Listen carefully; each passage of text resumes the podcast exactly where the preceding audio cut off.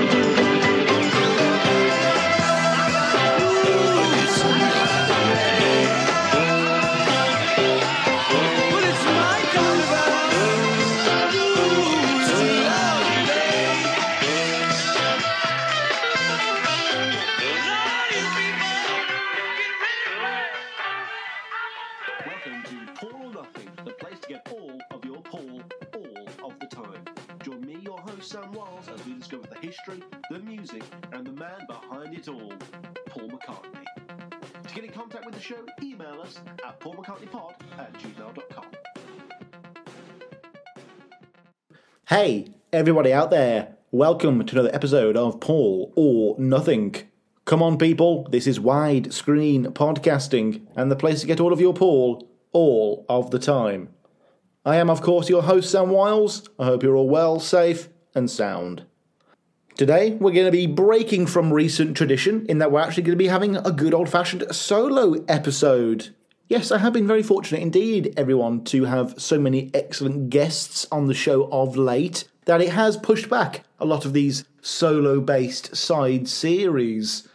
If you can cast your minds back maybe a year ago, uh, that's when we covered the Venus and Mars era of bonus tracks. So naturally, we will broadly be covering the 1976, early 1977 period, aka Wings at the Speed of Sound, that kind of time. There is a bootleg called the Ultimate Wings at the Speed of Sound Archive Collection that is going to broadly cover a lot of the same songs that we're going to look at today, but it also includes Denny Laine's Holidays, as again, that's from that period. And since we just did an episode on holidays with a friend of the show, Andy, I thought now would be the best time to move this episode up the queue, shall we say, so we can have a true 1976 bonanza, especially with a Listen with Sam, Wings at the Speed of Sound episode on the horizon also.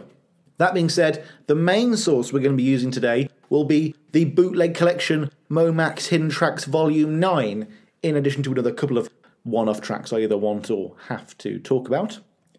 Possibly due to the hasty recording of *The Wings at the Speed of Sound and all of the touring and all of the other projects, there were no non album B sides, which means all of the cold cut tracks we're going to be discussing here today, here today, will be true obscurities, found not even on the most comprehensive collections that McCartney has officially put out. Exciting stuff, eh? I mean, if you're into that sort of thing, which you really should be if you are here. I mean, I am, that's why I'm here. But before we can do any of that, folks, we first have to go through the housekeeping. So, what do we have in terms of news today? Well, the only news I really have for this week was news that should have been included last week. Just before I dropped the last episode where I was speaking with Joe Wisby from Beatle Books, Paul went ahead and dropped the video for the remix of Find My Way from 3 Imagined or 3 Imagined as produced slash mixed by Beck. This is the first of the remixes showcased to the public, and I think it's clever in terms of marketing that they are showcasing early on that this is going to be half and half in terms of remixes and covers. Again, though, like Kiss of Venus, it's great to also see a music video. I'm so glad that they're putting so much effort into this release. There's such a production and effort behind this. I wonder if closer towards April we're going to be flooded with the same amount of uh, magazine articles that the actual McCartney 3 had. Also, in terms of videos, I thought it was quite interesting how 3 Imagined and McCartney 3 now both sit at two videos apiece. Though, I reckon we are going to get more from 3 Imagined to come closer to April, and the Slidin' video is about to drop any day now. I can feel it, so maybe it'll be 3 all in the future. Like Dominic Fike's cover, though, in terms of the actual music, you are going to have to wait till the actual review episode to hear my thoughts. But all I'm going to say in terms of Beck's remix here, I know a lot of blunts are going to be smoked to this album, folks. Anyway, that's it for the news, really. Not much to go on at all. To get in contact with the show, people, drop us an email at paulmccartneypod at gmail.com. I always love to hear your Paul McCartney stories, your Paul McCartney anecdotes, your factoids, your trivia. Have you met him? Have you been to his shows? Do you have strange collections? Do you know someone who knows someone who knows someone? That kind of thing. I always love reading out here on the podcast. And for the first time in quite a while, we actually do not have any emails to read out. I'm sure some of you are very happy with that, so we're going to press right on. For more regular contact to keep up to the show on a day to day basis and see any and all hot takes on all Paul McCartney based news, follow us on our Twitter, which is at McCartneyPod. Uh, of course, we've got our blog as well, which is packed with all sorts of bonus Paul or Nothing content. If you haven't got your fix here today, check out our bonus content at paulmccartneypod.wordpress.com. That's paulmccartneypod.wordpress.com. Follow us on Facebook, Instagram, and YouTube by typing in Paul or Nothing or Paul McCartney Podcast. If you want to help out the show right now, if you want to help out in a way that takes less than 30 seconds, I would really appreciate a review. You know, preferably a positive one. I'm not going to make you. But hey, the better the review, the more that boosts us up in the algorithms and that kind of thing. It gives us that exposure. And if you'd like to write something nice about the show, well, that would just be fine and dandy, also, wouldn't it? I'd also appreciate that. Though we only ever do read out the bad reviews on this show, don't we?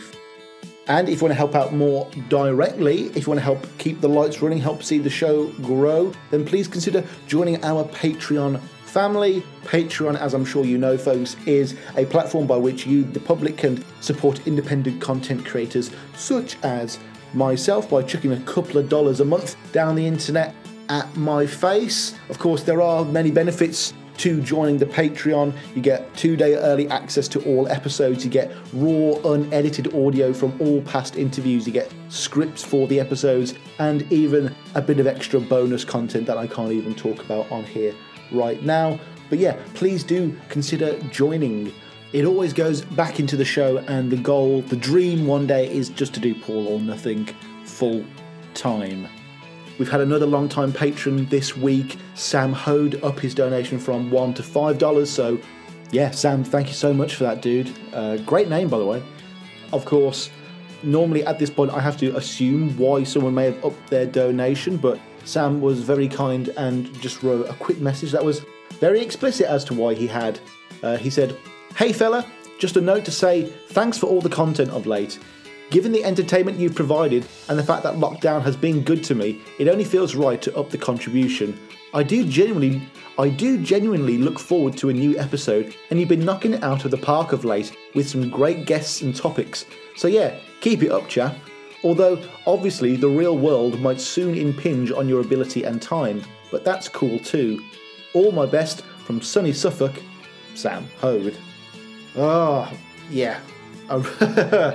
I'm quite speechless there. You know that's always a rare thing with me, but yeah, it, it feels very good to be rewarded for hard work that I feel like I am putting into the show, and I'm so glad you've responded so well to it, Sam. And I'm so glad that so many others of you out there have as well. The show has been doing particularly well lately. I always like to see it grow in this fashion. We've got lots of good stuff coming up in the future on Paul or Nothing, and yeah, I hope this uh, trend continues. Thank you, Sam, for uh, being a part of the growth of Paul or Nothing. You know, it's always, it means a lot. It really does. I'd also like to take a moment quickly just to thank the entire Paul or Nothing Patreon family before we dive into the show. So, thank you to Chris Atkinson, Richard Driver, Richard Binnington, Mr. B, Teresa Brader, Stephanie Miller, Lou DiLeonardo, Stuart Cook, Cheryl McCoy, Katrina S., Anastasia L., Robert Carabelli, Tony Vosal, Warren Butson, Matt Phillips, and once again, thanks to Sam Hode. Right, folks, now that all the plugs are done, let's crack on with the main portion of the show. One, two, three, let's go. Of course, everyone, you know the drill by now. I'm sure you've listened to at least one of these Cold Cuts episodes, but the title should be pretty explanatory. It's nothing too complicated, really. I'm going to go through some hot hits and cold cuts, aka obscure or unknown, unreleased McCartney content, and I'm going to give my thoughts on them. Maybe you'll be introduced to some new songs, maybe I'll change your opinions on some old ones you've already heard, and that's about it. Let's have some fun. Okay, folks, we're going to start off today with a, a pretty awesome number, actually. This is a song that I personally feel is very important in this story and is endlessly fascinating. This is The Oriental Nightfish. It was a Thursday night. I was working late when I first caught sight of the Oriental Nightfish.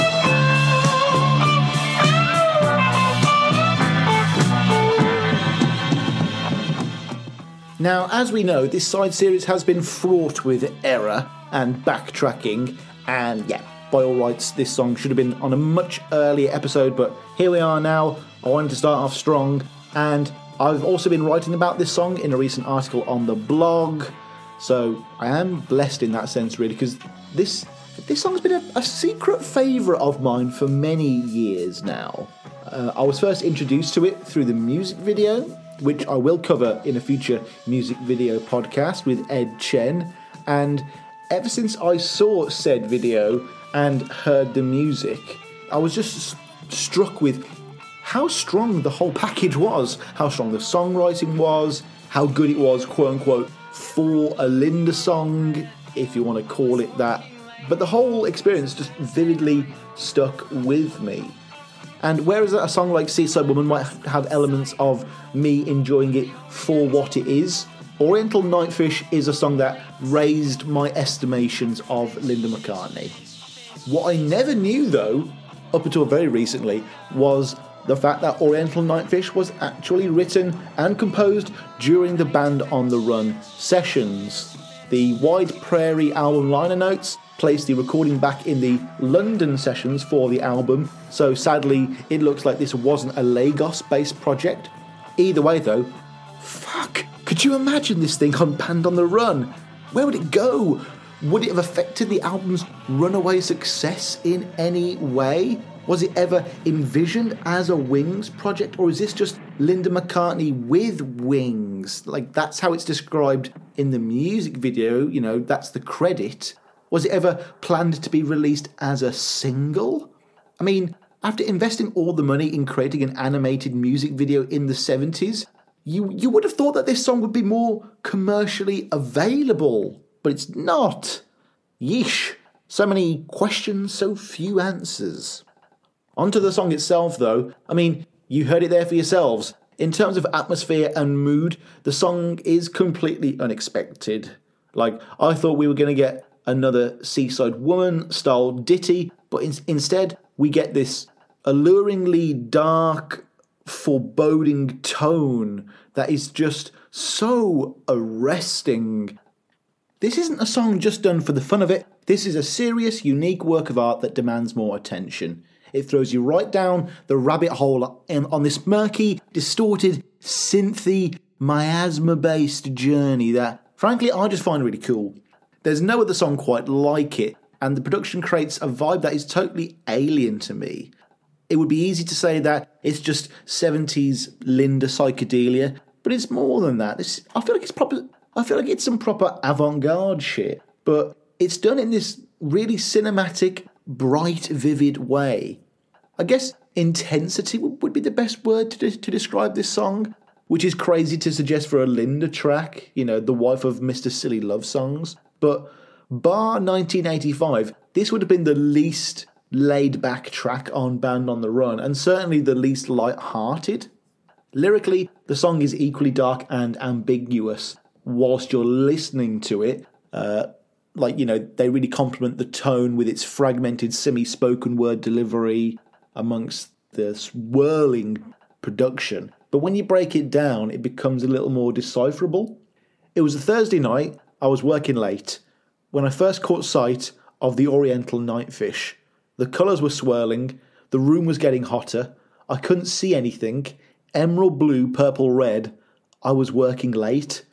So I don't know about you, but to me, in my thinks too much about everything kind of way, it seems, in a way, a continuation of the themes that Paul and Linda, quote unquote, Paul and Linda, explored in Another Day with this overworked, lonely woman. And now it seems said woman has been so overburdened that, that she's having some sort of crazy, trippy, psychedelic breakdown.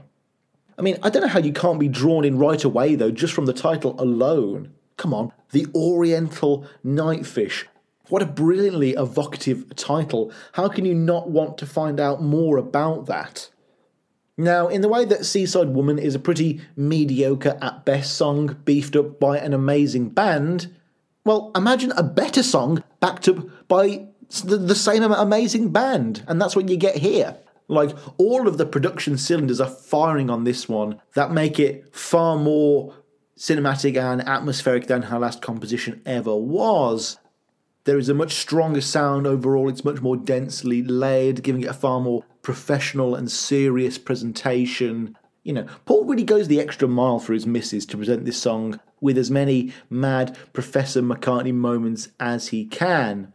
Of course, Linda would still be calling the shots here, But it's great to see that when Linda gets a bit esoteric and a bit weird and a bit out there, she doesn't get silly, and that's what makes it a trip. When it comes to the guitar in this song, I'm inclined to say it's Paul. You know, Denny does get a lead on Seaside Woman, so maybe he thought it was his turn. But the the the phrasing and the style is just so characteristically Paul. I mean, you would never have guessed that one of Linda's songs would have such a screeching, wailing guitar, and yet here it is, and it's awesome. Rather interestingly, and this is what also leads me to believe that Paul was on guitar here, the flutes for this song, after the title phrase, you know, Nightfish, bo, bo, bo, bo. That's Denny Laine, which is just so cool. I can't help but picture my man Denny just going nuts with the woodwind in the recording studio. It's great, isn't it? So yeah, the Oriental Nightfish. I can't wait to cover the music video in a future episode. And it really is a shame that I haven't had a chance to cover it previously since it wasn't an official part of a New Wings canon. I know that a lot of my love for this track though is purely subjective, but I would like to think that a combination of listening to the song just before and you know the addition of my sycophantic ramblings will have helped to convince you that whilst Linda's discography does have some real lows, Oriental Nightfish stands proudly for the potential of great heights in the Linda McCartney discography also.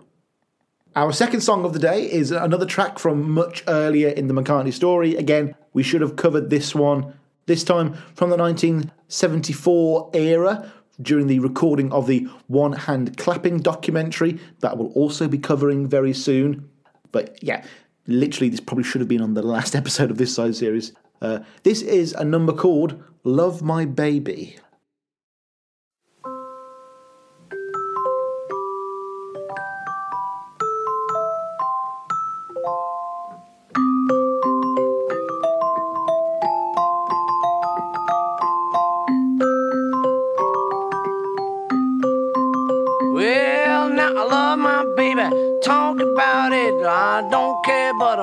Shout it. Love my baby, and that's good enough for me. Yeah. Well, I love my baby, and I wanna shout. I don't know what she's talking about, but I love my baby, and it's good enough for me. Well, love her in the evening time, love her in the night. Love her in the morning when the moon is big and bright. That's right, now love my baby. Wanna shout? Oh, don't know what she's talking about. I love my baby, that's good enough for me. Bam, bam, bam, bam. I see the bam, bam, bam, bam, bam, bam, bam, bam, bam, bam, bam, bam, bam, bam. Well, I love my baby, that's good enough for me. That's right. Right away, folks, I got to point out the elephant in the room that is the title. Like, you couldn't find a more generic Paul McCartney title if you tried. I mean, fucking hell, Paul, this is a gorgeous little number, but with a title like Love My Baby, no wonder this was left on the cutting room floor. Thankfully, though, on the 4th of November 2014, the song was released for free for download on McCartney's own website as a promotion for the Venus and Mars archive release. Seriously though, everyone, I am head over heels for this generic as fuck foolish jingle, and I couldn't be happier with that. It's pure Paul, pure and simple. You know, you can either look at this as being something he can either bash out in 30 minutes, or see it as the type of song that is fundamental to Paul's entire being. It sounds cliche at this point, I know, but this is another of Paul's songs that transcends space and time and literally could be enjoyed by anyone from any period in history from, say, 1900 onwards. Coming from the 1974 era, though, we know that Paul was working on tracks like You Gave Me the Answer, I'll Give You a Ring, and Walking Through the Park with Eloise, so it's clear his love of all things 20s and 30s has made quite the resurgence in 74, and that same kind of innocent universality is all over Love My Baby. We're going to get this a lot today, but this is definitely one of those tracks that exists more as a method of Paul being able to get an annoying melody out of his head that he knows is getting in the way of something more pressing that he should be focusing on. Remember, he knows the cameras are rolling here and the mics are all set up for this one hand clapping thing, so he's going to take the opportunity to get a decent recording down of this. It's a better quality than, say, any of the aforementioned 1974 home recordings, and the fact that it sounds as good as it is really is a shame because I want more and I want it to be more of a well known bootleg number. To be fair though, I can only imagine how much I would not enjoy this song if it was drunkenly bashed out on an old wooden grand piano as opposed to the gorgeous little vibraphone harpsichord like instrument he was working with here. But yeah, as with so many of these bonus offcuts, the only real complaint I have is that it was unfinished. Like, I would have loved to have had this appear somewhere, anywhere, you know. And if not that, j- just for it to be a little longer, even if Paul just repeats a few of the verses. Just like Little Richard's babyface from the same one hand clapping sessions, Paul is just banging out these classic one minute piano spasms that are just the best thing ever. They really resonate with me. I'm not really sure why. Again, I know I'm biased as fuck, and this is only a one minute tune, but I'm I'm completely smitten with it. I've played it 50 times already, and I'm probably going to play it 50 times more. Our next song is the first of several demos on today's episode, the first of three actually, all of which later go on to become fully fledged McCartney compositions later on down the line on later albums. The first one would appear on 1989's Flowers in the Dirt, the tape and the CD, that is, and it's called est Soleil. Où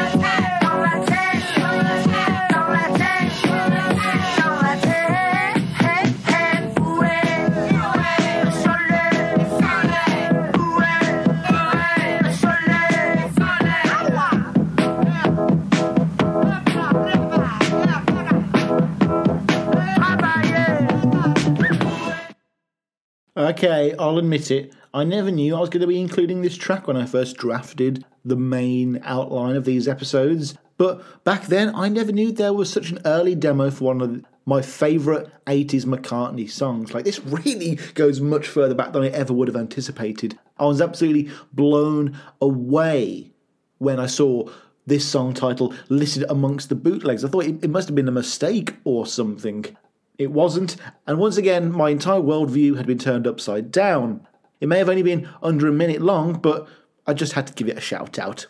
According to Momax Hidden Tracks Volume 9, this bootleg hails from a home recording taken at Paul's house in the summer of 75 which means it wouldn't be another 14 years until it found its way onto an official release. And even then, it doesn't appear on the final vinyl edition of the album. Again, many of you will know about this already, but for someone discovering this shit for the first time, which is what this podcast is, this is incredibly exciting. I'm getting, you know, goosebumps. It feels like a real find, and only adds another entry to, to the list of Paul McCartney compositions that he revisited many, many, many years later to great success. This is just a fun little behind the scenes peek at the process, and I'm finding it more and more interesting as I do this podcast. Not sure if that's a good thing, but hey, it's cheaper than a therapist.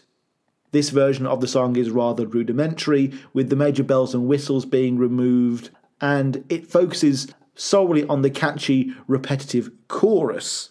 Just like Love My Baby, many of these demos are not full songs so much as they are musical ideas that Paul needs to record in case he forgets them.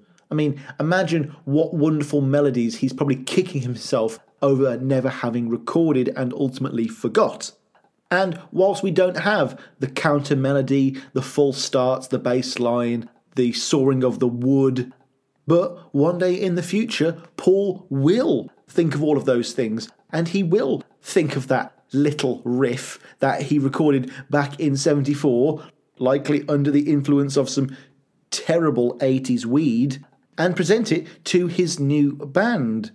And thank heavens he did, because it's one of the best songs from those sessions. I'm going to be talking about this later on with another couple of songs, but it's becoming more and more clear to me that whenever Paul does get a new band, and maybe he hasn't written all that much new material for them, he does seem to go back through all the archives, maybe with them, maybe without them, maybe just with the producer, and digs up all of these old abandoned fossils. And the fact that he's able to do so much with them, it's just incredible, isn't it? Anyway, anyone who does follow me on our Twitter at McCartney Pod will know that I really do want to get every single available version of Uwe Soleil. I hope I said it there correctly on vinyl because there are just so many and the covers are so pretty. However, despite how different and enjoyably silly and historically important this version of this song is, uh, and despite my nerdy urge to complete a collection, I don't think my love for this track is going to be enough to persuade me to actually go out and buy the specific 20 disc bootleg collection that it will inevitably be a part of. Thank God for the internet, am I right? Following on from a song that took 14 years to be released, we have a song that does go on to appear on the next Wings album. And it was, perhaps surreptitiously, recorded at a sound check on their previous tour. This is She's My Baby.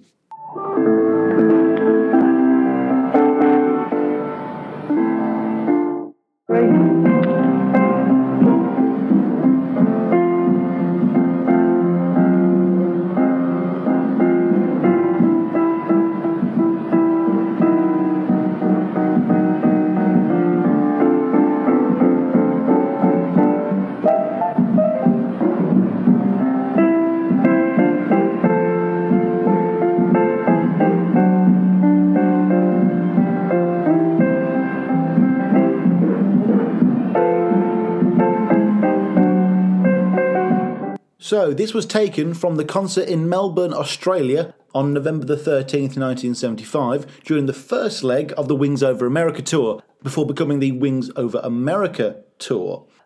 We don't get any lyrics at this point, but the song is instantly recognisable, to die-hard Wings fans at least.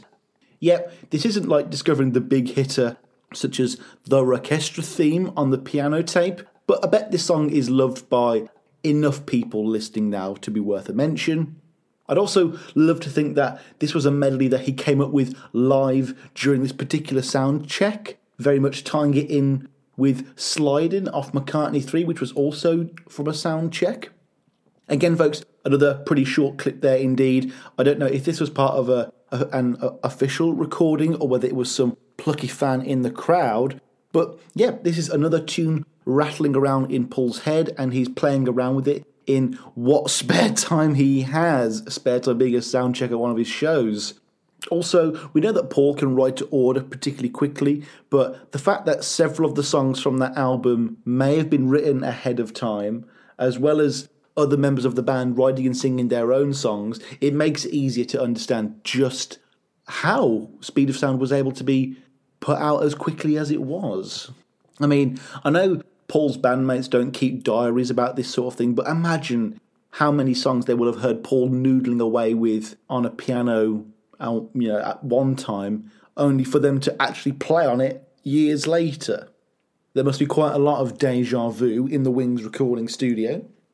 Speaking of the recording studio, one of the things that we know about Wings at the Speed of Sound now is that it was released and recorded incredibly quickly. Now, in my ignorance, I just assumed Paul, being the beast that he was, just wrote all the tracks for that album on the break, but this clip proves otherwise.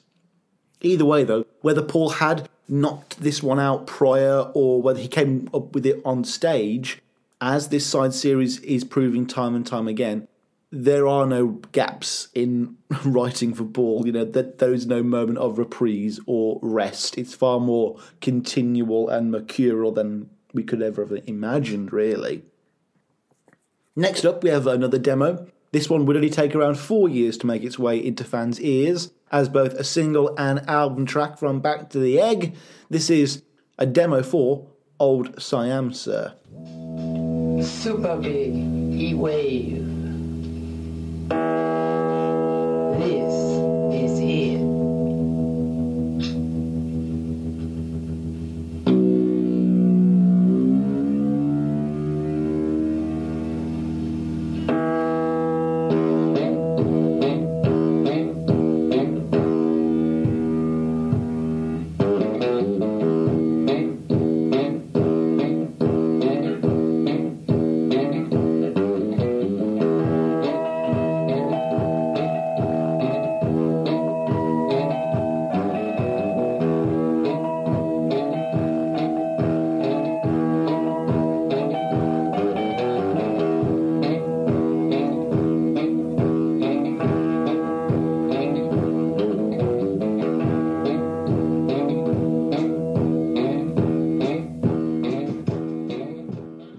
My gosh, we're really hammering this point home today, aren't we, folks? Yes, we do indeed have another demo, which is basically only part of a final song that we know and love, and again, it's clearly part of McCartney's long line of jotting down ideas for future use.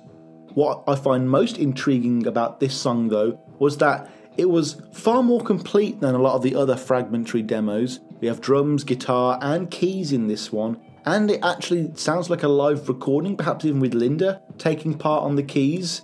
But yeah, in, in part, it's remarkably similar to the final track. Obviously, we don't have the solos or the breakdowns or the changes in tempo, uh, and it is, again, a bit like Ue Sole, just them going through the riff for about three minutes. Though it should be pointed out that it isn't just melodies that Paul has to get out of his system, it can be lyrics and lyrical melodies also, even if they are just a first draft, like uh, placeholder style lyrics. Um, but towards the end of this song, you do hear Paul running through what is unmistakably the first few opening lines of the vocal melody. You know, of course, the song is much more centered around the South Pacific Asiatic semi problematic hook here, and there is no indication of Scarborough or Walthamstow at this point. So I reckon at this point, it, this riff was just an attempt at doing something far eastern rather than creating the globe trotting song we know today. Now, what's also pretty cool in this song is the little bit of chatter at the start. First of all, Paul says super big heat wave, which leads me to believe that this was the title of the song at the time, and also when you consider uh, when Andy was on the show to, to talk about Holly Days, that 76 was indeed the long hot summer, so perhaps there's a connection there. But Paul also says, This is it, which would go on to be the opening phrase used on the Spin It On track. Now, the fact that these two songs are on the same album means that either Paul's got a fantastic memory, it could be a huge subconscious coincidence, or direct proof that, again, at least with Back to the Egg, Paul, again, maybe with the gang, went back and listened to these exact cold cut tapes for inspiration. Also, if you remember, there was a little bit of controversy surrounding Old Siam Sir as to whether Laurence Juber and Steve Holley should, should have gotten a writing credit on it. It's based on how, while they were jamming the song, it was their contributions that took it to the Old Siam Sir we know today. It's an interesting debate for sure, but I imagine Paul had better lawyers and they could even play this demo in court, so what are you going to do? On to our first proper song today, folks. Our first full composition from this era, and it's really fucking weird. So, you know, I'm gonna love it. It's a fantastic example of how far reaching Paul's grasp is in terms of what musical routes he's willing to go down. And on this next song, we'll see that he really is willing to try anything. No prizes for guessing how this one's gonna sound, everyone. This is Reverse.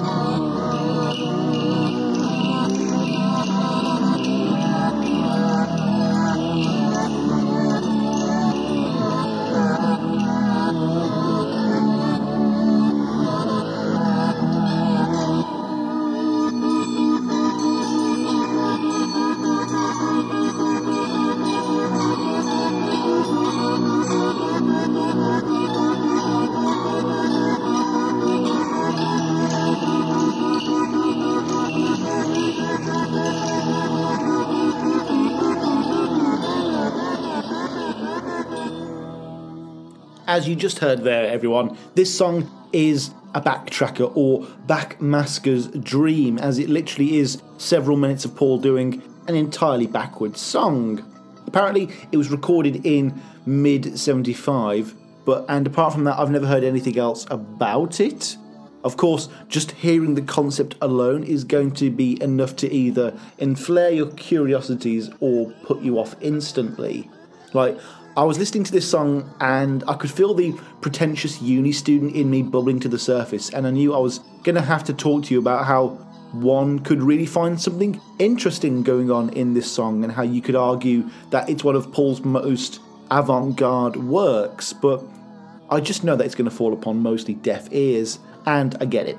For most people out there, they are totally going to understand why this marijuana induced, meandering, borderline one note tune out kind of track that admittedly does run out of charm remarkably fast was never included on an album. But hey, I always champion the weirdest shit in Paul's canon, and after having just done Oriental Nightfish, I guess I don't find this all too shocking. It would be interesting though to ask Mark Lewisohn whether this or Carnival of Light is the better track. But if I did have him on, I wouldn't waste his time with that question.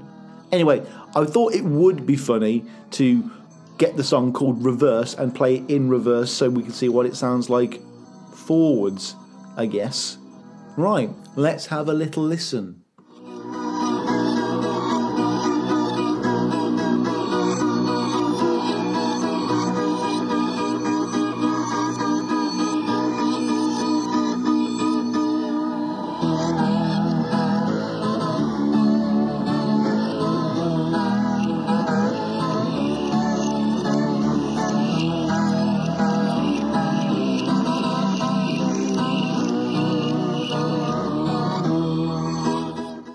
I mentioned this on my recent spot on the Ranking the Beatles podcast, but Paul likes to set himself goals and then see if he can achieve them. He's infinitely ambitious for all ideas and treats them all equally, and it's only once finished he'll question whether it was good or bad. This song, again, is Mad Professor Paul setting himself a songwriting challenge and seeing if anything can become of it. You know, this is him going, Can I do an entire song that is backwards? And why shouldn't he go down that route? It was he and the Beatles who originally pioneered backwards guitar and backmasking all those years ago. So, yeah, of course, I commend him for trying and the effort of said experimentation. That can never be taken away from him. But ultimately, this song is only going to be of interest to stoners, conspiracy theorists, and loser completionists such as myself. However, folks, one of the most exciting parts about this episode for me is that this is by no means the last experimental, slightly balmy composition we're going to hear from Paul today. And whilst I ain't the biggest fan of Speed of Sound, I now give 75 76, that, that post Venus and Mars era, a little more credence, especially with the addition of his playing and production on Holly Days. Anyway, up next, we have a song that I've just been dying to cover. So I'm not even going to come up with a clever little intro there. We're going to go ahead and talk about fishy matters underwater. Let's hear it.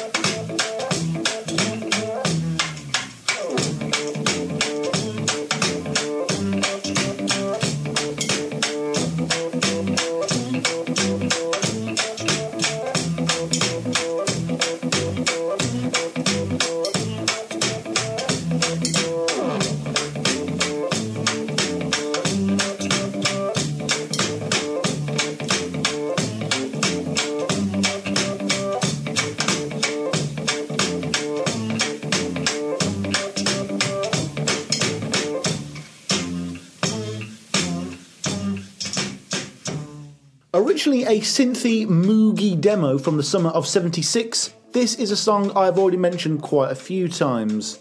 I think I, I highlighted it in our Egypt Station 2 bonus episode. Go and check that out if you haven't already. But yeah, Fishy Matters Underwater is a track that could almost be considered no longer eligible for this episode, as the riff from this deep dive cold cut has resurfaced as a bonus track for Paul's second most recent album. The song is now best known as Frank Sinatra's Party, which first came out with the Explorers edition of Egypt Station. And like a couple of the bonus tracks, I consider it one of the best songs from the album. Now, this means that there was a total of 42 years for this song to see the light of date in an official capacity. An incredible run. Such a long amount of time. I remember being impressed when I heard I'll Give You a Ring on the 1974 home recordings tape and then that showing up in the tug of war sessions, or I was impressed to see Lunchbox Odd Socks appear on the B side to Coming Up, but 42 years, that's ridiculous. I'm so glad though that Paul is the way he is and did relentlessly record himself for posterity because that meant I got one of my favourite Macca tracks of recent years. Could you imagine if he'd have never recorded this song and the riff was lost forever? It's too unspeakable for me to consider. Now, as you heard there, Fishy Matters Underwater is an instrumental and so therefore does not have any lyrics about in- attending one of Sinatra's mid 60s swinging parties. However, it was as much of a kick ass groove back then as it is now. It has to be the case that Paul knew that this one was not worth doing right without the words to go with it. Again, Paul is always seen as this guy who just throws any old words onto some music, but no. Here he has this amazing riff, and rather ruining it with some wings at the speed of sound level nonsense, he bided his time and it paid off. In terms of structure, like many other Paul McCartney demo tracks, the song is only the most basic form of the final number, and so, you know, it doesn't have any of the final flares that, such as bridges, codas, choruses, solos, and the lead guitar part, as well as the kind of you don't have to doubt yourself kind of middle eighth bit. And yet, without any of that, the strength of the melody shines through. Like, I enjoy listening to this version, to Fishy Matters Underwater. It's cool, it's hypnotic, it's got a real McCartney 2 check my machine kind of vibe to it, so of course I'm gonna love it. Now, we've already mentioned this in terms of Flowers in the Dirt and Back to the Egg, but what do we think of this track? Was Paul himself trawling back through all of his tapes that we know he possesses to bring back Fishy Matters underwater? Maybe he even listens to the exact same high quality rips and bootlegs that we do. Or maybe even during the sessions, Greg Kurstin went ahead at Paul's behest to listen to a bunch of these recordings and he brought it back to Paul and said maybe he should finish it off. Did Paul write the lyrics after he heard the melody, or were these also something else he was working on and then they just happened to serendipitously fit together? There is so much we don't know about this song, and whilst that mystique is certainly alluring, I would still like to know more as it really would shine a light on Paul's creative process. Will this appear in the upcoming lyric autobiography book? I doubt it, so we may be forced to rely on what little he's spoken about this song on the "You Give Me an Answer" Q and A segment from, his website. Oh well, it's still a great fucking song, isn't it? Ba-ba-ba-da-da-bow. From one synthy needle to another, sadly, our next track is one of those ones that Paul hasn't revisited in subsequent years, but totally should have because of how great it is. This is Dervish Crazy Moog, or Moog.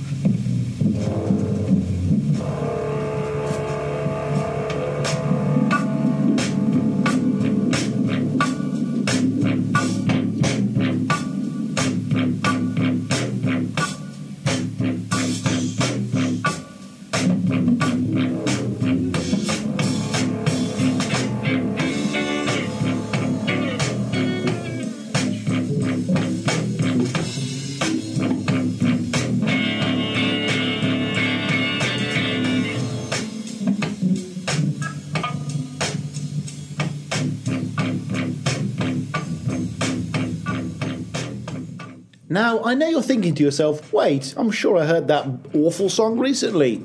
And yeah, you did. It was part of a housekeeping segment I did a few episodes ago, and I'm not going to lie, when I was listening back to it during a bike ride, I was like, yeah, I realised how irksome this track might be for others. Rather like reverse from earlier, this is another one of those McCartney compositions that revels in its lack of conventional melodic structure, which is just a fancy pants way of saying that it's enjoyably weird for the sake of being weird and not meant to be a radio friendly pop hit. Dervish Crazy Moog is another of my favourite subset of McCartney cold cuts, whereby it's less mad Professor McCartney and more mad pothead McCartney.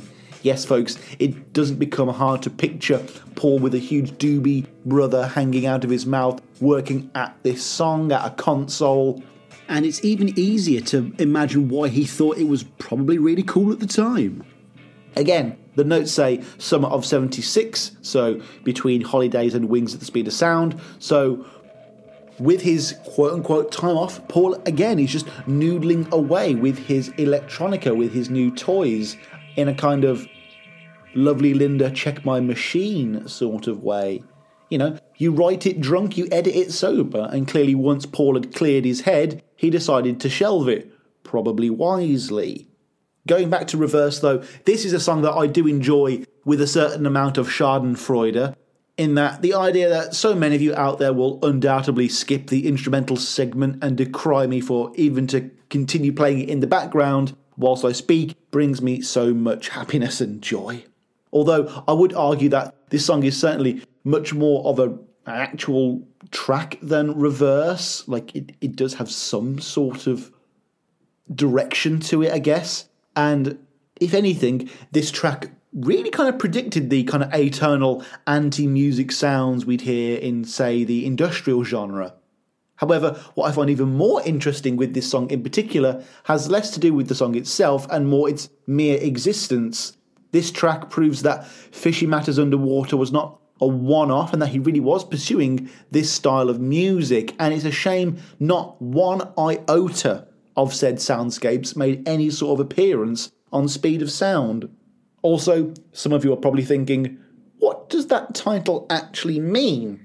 Well, a dervish or the dervish are a group of people described as thus a member of a Muslim, specifically Sufi, religious order who has taken vows of poverty and austerity. Dervishes first appeared in the 12th century. They were noted for their wild, ecstatic rituals and were known as dancing or whirling or howling dervishes according to the practice of their order. In other cases, the term dervishes may have been used as a generic and often pejorative term for those of an opposing Islamic entity, such as military, political, and religious institutions, including persons who may not have been considered dervishes in the strict sense. So, yeah, we learn something new every day there, everyone. And yeah, dervish, crazy moog.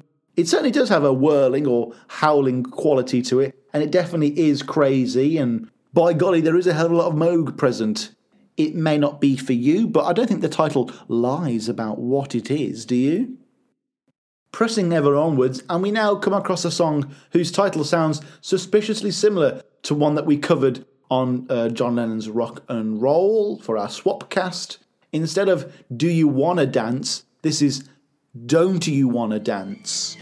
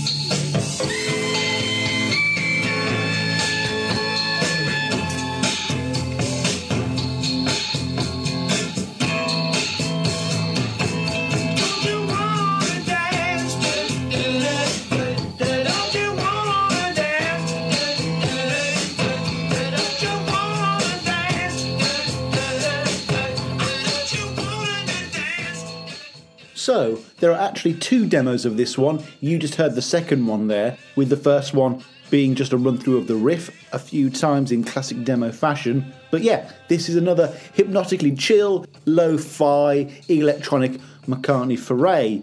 Again, like all the other synthy stuff, it's a rather minimalist composition, though, whereas a lot of the other tracks feel a little unfinished, I don't know, I feel like this is pretty much to go, maybe just to re record as is.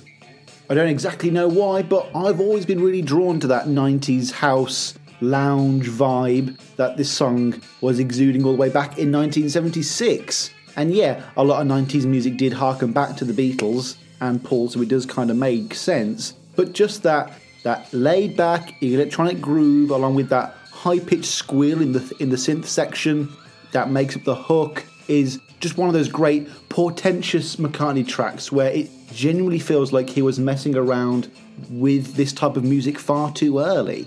Again, I know I've said it a lot this episode, but I would have loved to have heard this on either Speed of Sound or London Town. For a demo, it's also rare to hear Paul give a proper throaty vocal, which was also pretty cool. And as catchy as the beat in this song is, the lyrics also have that same kind of draw to them, especially that, that irresistibly goofy call and response backing vocal, uh, which also sport a really prominent part from Linda in the mix, which I always appreciate. Something I picked up on right away, though, was the significant use of a drumming machine used in this song, which, along with the acoustic guitar, immediately made me think of Holly Days, which we again discussed recently. Now, considering that album was recorded in the same period and as this song, does lead me to believe that there is a connection between the two. Maybe it was recorded up in those sessions with Denny. Maybe it was even recorded on the same drumming machine. The solo in this song is also pretty fucking wicked. Again, like many other tracks in today's episode, it's uncertain who exactly is on lead here, but my ear certainly recognizes it as Paul. It literally reminds me of the three part solo in The End from Abbey Road, but you know, I guess we'll have to wait until Luca Perasi's new book comes out to settle who played guitar on this once and for all. It is annoying in these episodes, folks, trying to identify particular players when Paul is a multi instrumentalist genius who more often than not does all of it himself at home without anyone else. But hey, that's the nature of the beast. By now, I'm sure many of you out there will have already realised that Don't You Wanna Dance is well up my alley. That's where it's going to stay. I'm not sure what else I can say. Next up, we have another cold cut that has been a regular part of my Paul McCartney playlist for some time now. Spoiler alert, that means I don't think it's bad at all. This is How Do You Like the Lyrics? Thank you.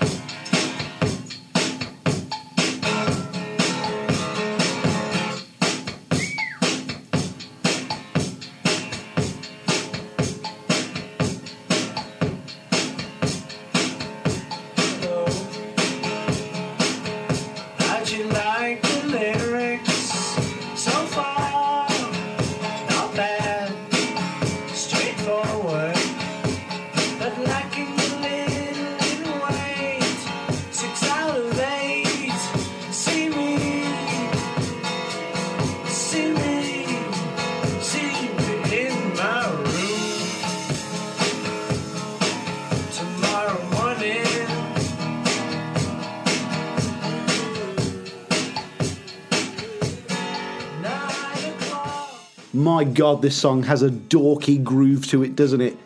This certainly feels like a sister track to Don't You Wanna Dance, and you could almost imagine the two of them sequenced back to forth on an actual album in the way that they are on the bootleg. Sadly, they're not. The shambolic recording, though, the uh, prominent acoustic guitar and rough background backing vocals, gave the song the same kind of round the campfire quality that many of the tracks from Band on the Run had. And that's one of my favourite Wings vibes, so it was very exciting to hear it in this little cold cut. You know, this is an atmosphere that you know was being experienced by the band themselves, and definitely would have been present during, you know, the Wings at the Speed of Sound sessions or the Water Wing sessions that we're going to look at in, in the next couple of episodes. Though I actually like how unfinished the song is. It gives it a feeling of something like the Esher tapes or McCartney 1, and you know I'm just weak against that kind of McCartney sound. If anything, I actually couldn't believe how straight up open and raw and unpolished this track was, which is so against his usual output, and that's why it's it stood out to me and why I've listened to it more than once. Lyrically, though, this song uh, somewhat reminds me of George Harrison's It's Only a Northern Song, in that it's a song about the song that's being sung in a terribly metatextual sort of way. Though, instead of George's song taking the position of assuming the audience won't like the song, Paul chooses to ask the listener what they think instead. It's kind of cute, really. You know, George is not caring what is being played or what the audience thinks because it's only a northern song, and Paul is actually quite vulnerable here and in his showbiz McCartney way does care and just wants to please his audience. Now, I know this is going to be another case of me overthinking said lyrics, but I can't tell whether this is just a silly little Paul story about some guy asking someone else if he thinks this Tin Pan Alley song is any good or not, or whether it's kind of in the same vein of silly love songs, a song that Paul would write that year, in that it's him addressing his critics, whereby he's mocking them with the well known tropes of his back catalogue. You know, he writes silly love songs, and supposedly his lyrics are not as strong as his music.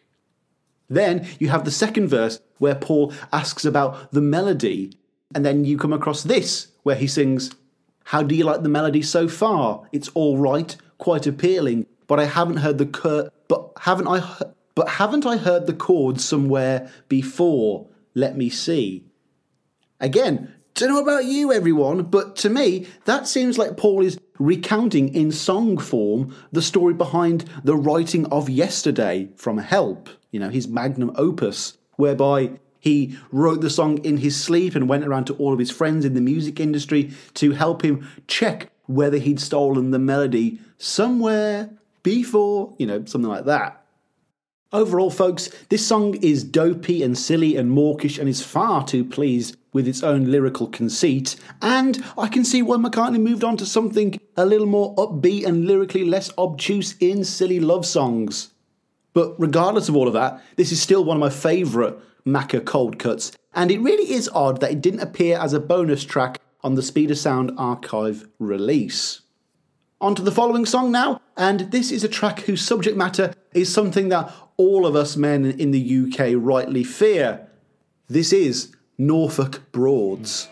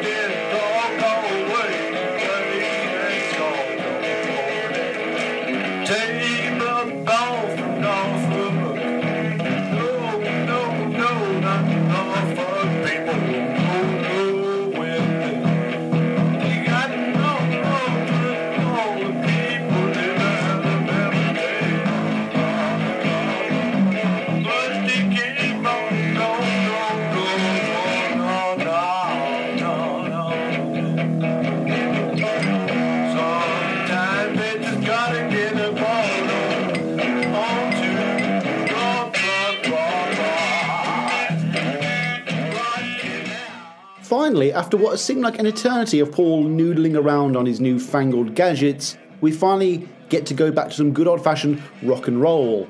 Typically, the impression I've gotten from these cold cuts is that the majority of McCartney's demos are either done on the acoustic guitar or the piano, which has led me to believe that most of his electric guitar based rockers were worked on in the studio with other musicians. But here, with Norfolk Broads, we get to hear some Paul at home alone with his axe doing a bit of solo rocking. It's also pretty fun to hear Paul playing with a different guitar tone and sound on this one. It had a certain element that reminded me of Marc Bolan in T Rex, which I enjoyed. The other sound I could compare it with on a McCartney record on a bootleg would be Cage, a song we will get to soon. And I can only assume that, rather like Press to Play, any rough McCartney guitar sound either gets re recorded or turned down in the mix. Again, I said it a dozen times on this episode, but it's a shame that none of this heavier sound made its way onto the next album, bar elements of Beware My Love. Come on, Paul, give Jimmy something to do on the second album, yeah? That being said, though, why is everything in this episode, why is everything that Paul is fucking around with this year so much more interesting by comparison to Speed of Sound? I'm not saying it's straight up bad, but it's nowhere near as adventurous as any of the stuff we're looking at today, good or bad. That being said, though, as interesting as this whole song is, the fact of the matter is, is that it sounds like a mess. There is no discernible melody or method to any of this, and it just sounds like a snippet. Taken out of a lengthy, wanky solo guitar session rather than something Paul took the time to remember and compose and capture. Like this one really is throwaway folks. Like i almost c- consider not including it at all but you see it on all of the cold cuts lists when they're talking about the official run of tracks so i had to talk about it but there really isn't a lot to talk about except the title because in case any of you listeners outside of the uk were totally stumped by those two words let me catch you up to speed norfolk spelled norfolk but pronounced norfolk is a county here in Merry Old England. It's the most easterly part of the UK, and being a bit out of the way, the Beatles only ever played there once in 63. Now, the term broad is a term that many younger listeners may never have come across, but for those who don't know, a broad is a generally derogatory term for a woman. It might not have that may even have developed out of a term for a prostitute, so overall not a very nice word. And whilst having a song called Northern Broads is quite funny in itself, I'm not sure if it's totally on brand for McCartney, and it would be best for him to focus on something like famous groupies or something like that. Unfortunately, we could only assume that the song would go into such lewd, bawdy territory because the recording, as you heard there, has completely indecipherable lyrics. And if the song were more interesting, I might be more inclined to do some digging. But as it stands, this this growling rock grumble is just not worth it. You know, I don't think McCartney's going to be wasting any precious. Again, I really don't think McCartney's going to be including this song in his uh, upcoming lyric slash autobiography. Following on from that, we have another interesting title slash titles from this era. We now have Hey Man, Cards on the Table.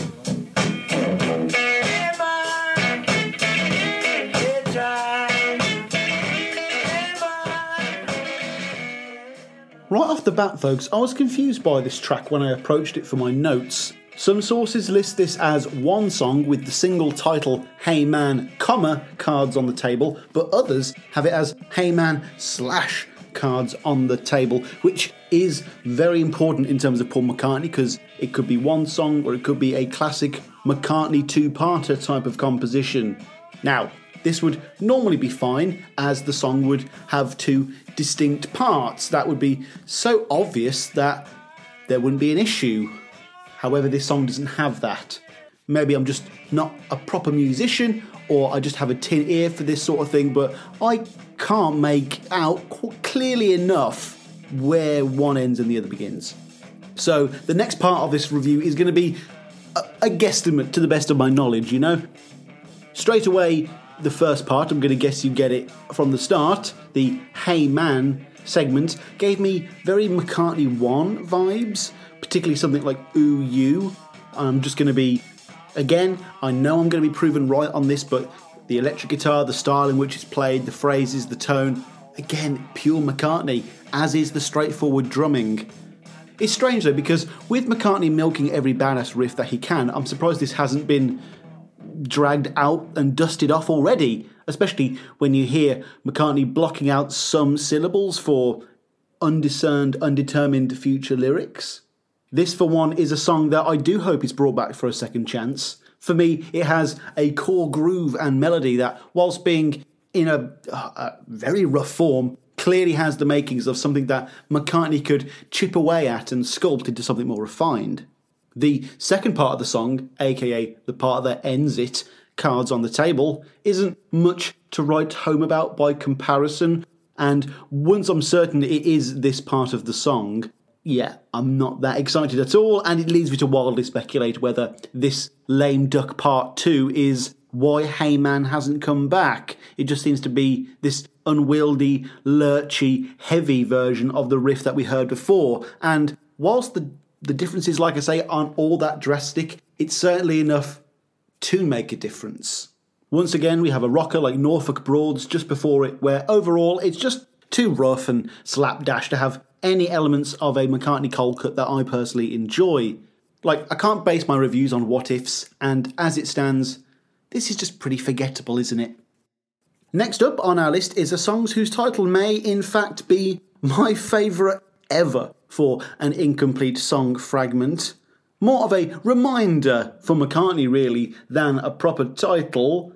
This is All It Needs is a Darn Good Song.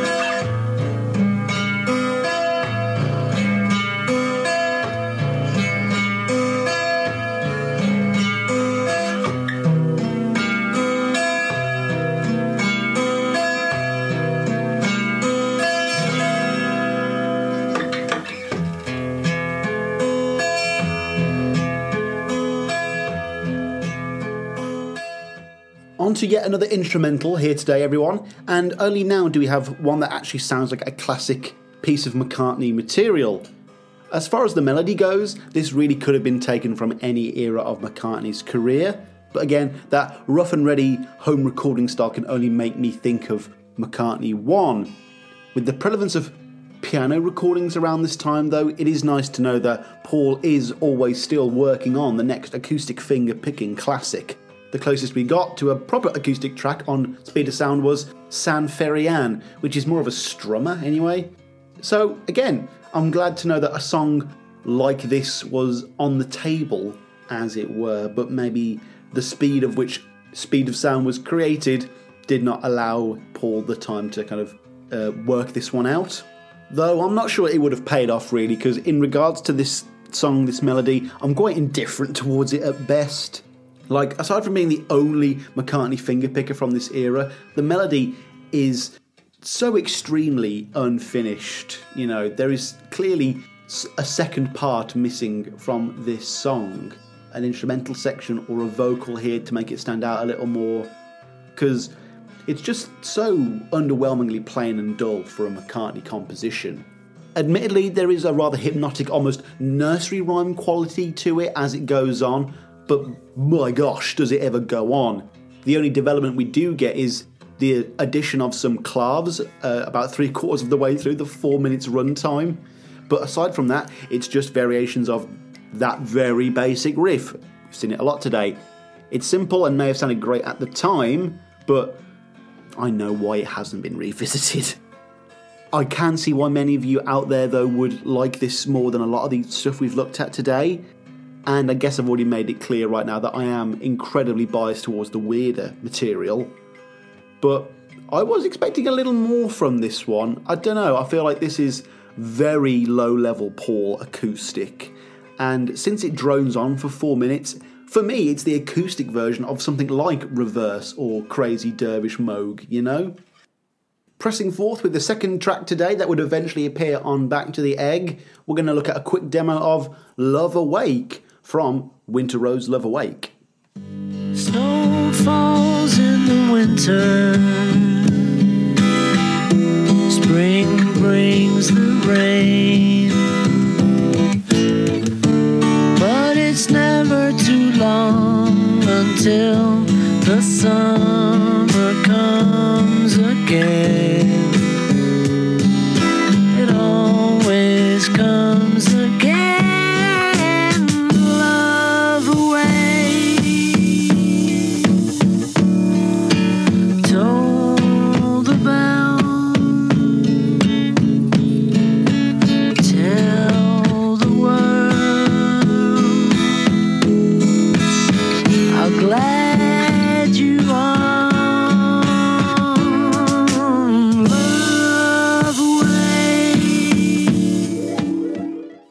Another rather self explanatory little recording as you just heard there.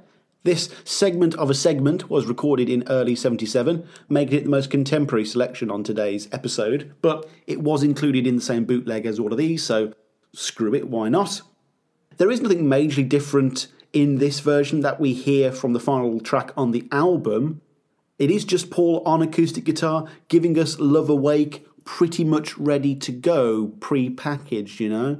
Of course, we don't get the harmonies or Paul really going for it on the vocal, but the atmosphere of Paul doing the solo, softer, romantic vocal here alone with the guitar is totally heartwarming. It's a, a real treat, this recording. Uh, you also get some odd percussion elements that you don't get in the final song either, which is quite interesting. Of course, being just the fragment it, it is, we don't get the Winter Rose opening section. And whilst Love Awake has never been my favourite of the two, hearing McCartney do it on its own has certainly given me a little more respect for it as a work. It is strange for me, though, how, again, rather clearly during the Back to the Egg sessions, we have Paul and the band going back through the tapes.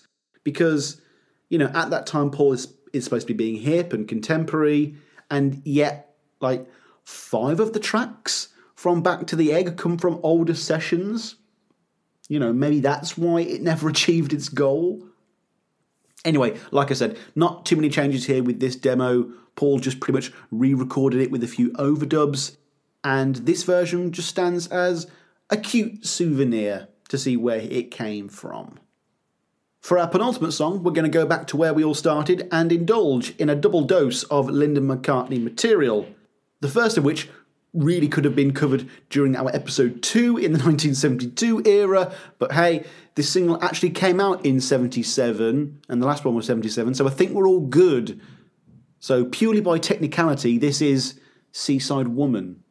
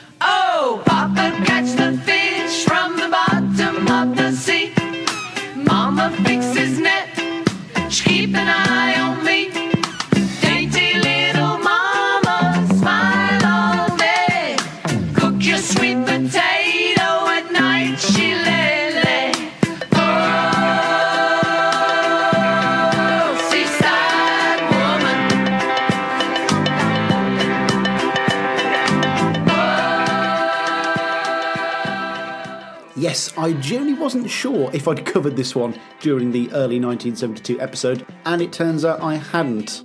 So I was worried that this would be at, the start with the other homework, but since it did come out in 77, I think I am okay to put this at the end of the episode now, and you know, it's a nice way to bookend things. I love Seaside Woman. As a song, as something enjoyable to listen to, it's way better than it's ever given any credit for. This is why I do understand why it was eventually sold under the Susie and the Red Stripes brand, because so many more people would be able to appreciate it without all of their negative associations towards Linda. It's, it sounds horrible to say because I, I genuinely do love the song, but you know, Paul was Thrillington and the fireman, so I guess Linda can be Susie too. But I can't help but see it as them distancing themselves from Linda as a business move rather than, say, Paul distancing himself as an artistic decision, which is a shame.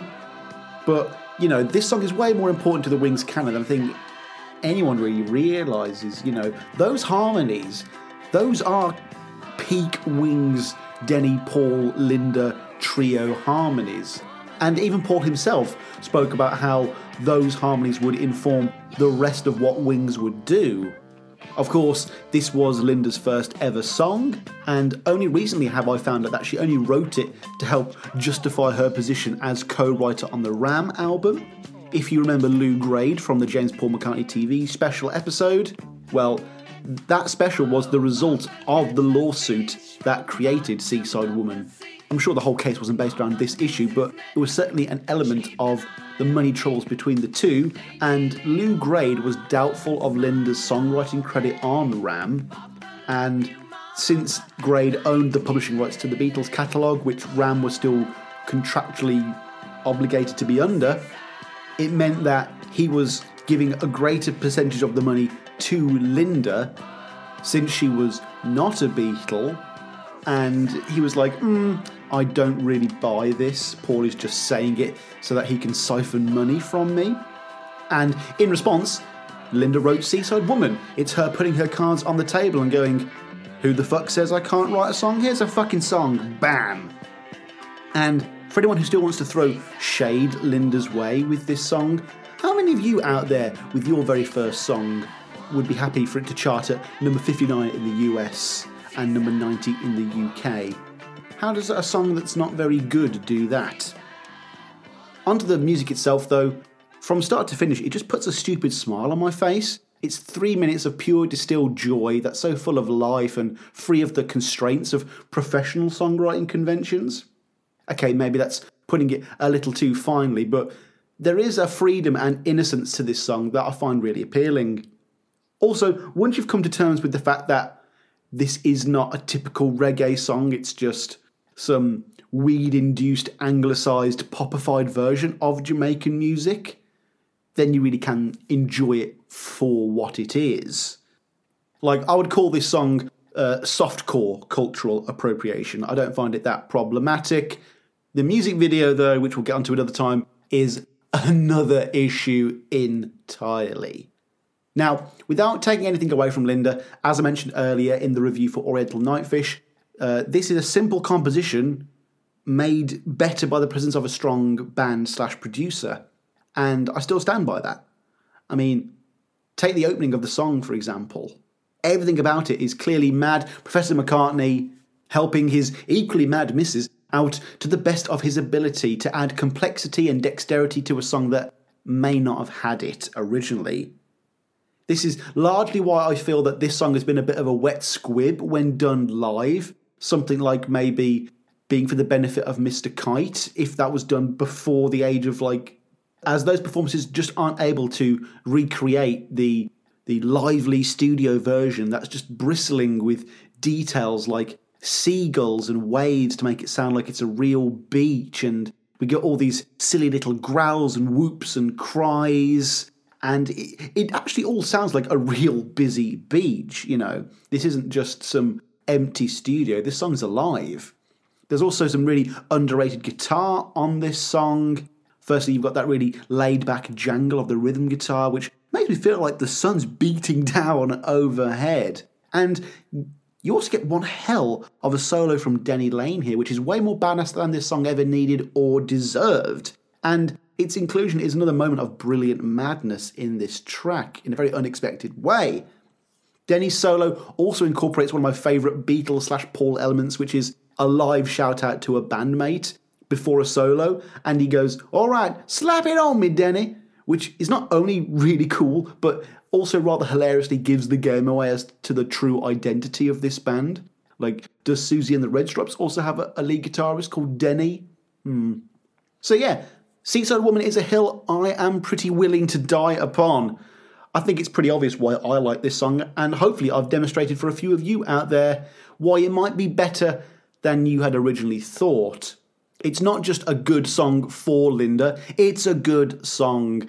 And if Wings were able to recreate it accurately, I know it would have been a much more revered part of those early set lists. But since it's just Linda on one tiny little keyboard, it, it just can't do it justice. However, my however my however my vinyl version of this, the studio version, is one of my most played items. So you know, I don't think my love of this song is going to go anywhere anytime soon.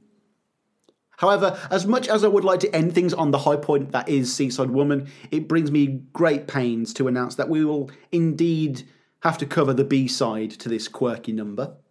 Yes, folks, we move on to our final song, and it couldn't be more of a fizzle than a bang if I tried. Like I say, originally I wanted Seaside Woman to end this episode, but we can't talk about that song without talking about this one and it wouldn't have made any sense in terms of ordering to do this one first. So, without further ado, let's quickly get through B side to Seaside.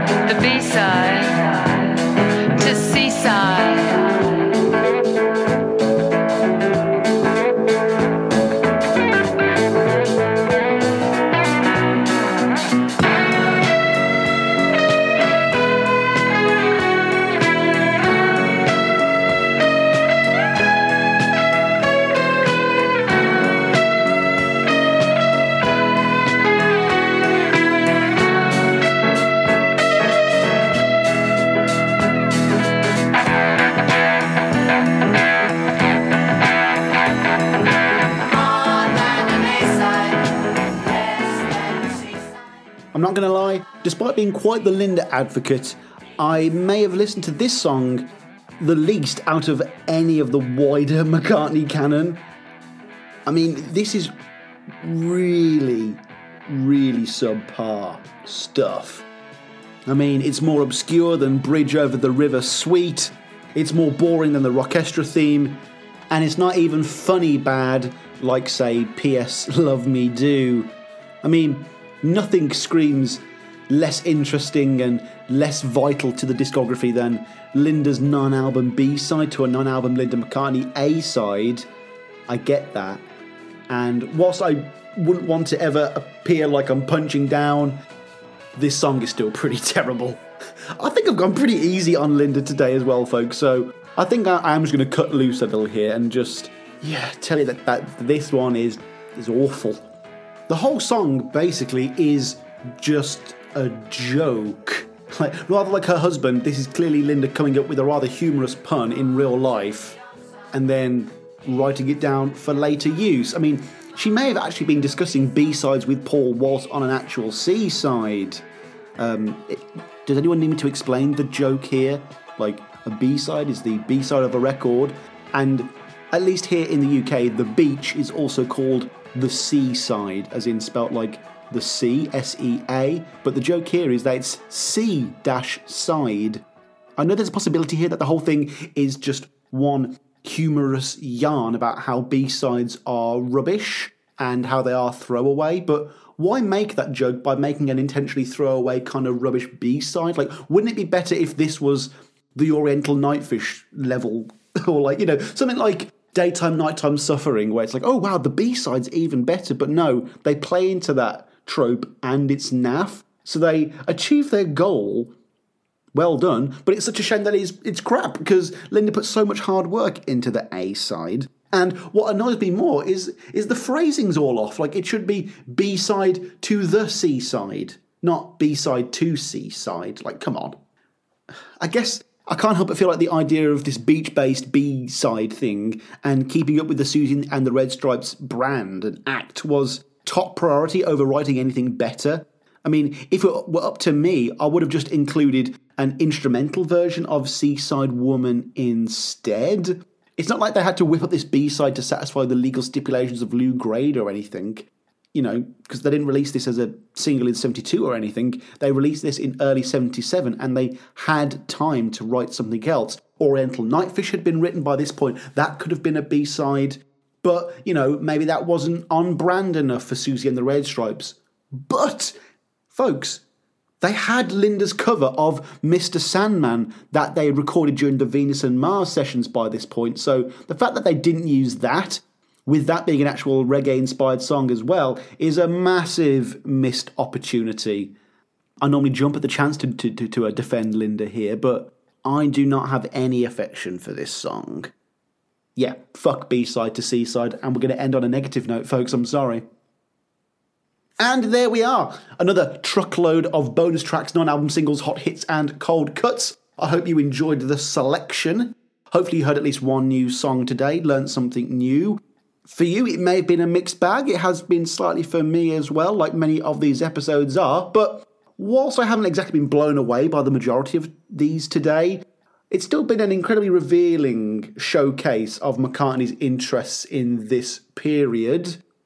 You all probably know by now that I'm not the biggest fan of Wings at the Speed of Sound, and I'm definitely looking forward to doing a Listen with Sam episode on that to see if any of my opinions have indeed changed but hopefully, I've convinced you today that Paul was not just uh, winging it with Wings at the Speed of Sound, pardon the pun. You know, he was still working full time, doing his thing. He was producing an album for Denny. He was doing a lot this year, and I guess none of it was good enough for him. Like, it's so crazy that some of this excellent material, a lot of crap as well, wasn't included in any form. And whilst his prolific nature may not have benefited him in the short term, it definitely benefited him in the long term in terms of future material. So, you know, it all it all pays off in the end, folks. It's like me when I write notes for a, a future episode months in advance. Did he just compare himself to Paul McCartney again? I think he just did. Um, I'm sorry this episode's been a little bit all over the place, folks, in terms of the chronology again, but that is the nature of this side series. I mean, the next one we're going to do is probably going to be the piano tape, which is again a step backwards, but you're all smart. I'm sure you can keep up with this mess. What have we got coming up in the future on Paul or Nothing? Well, quite quite a bit actually.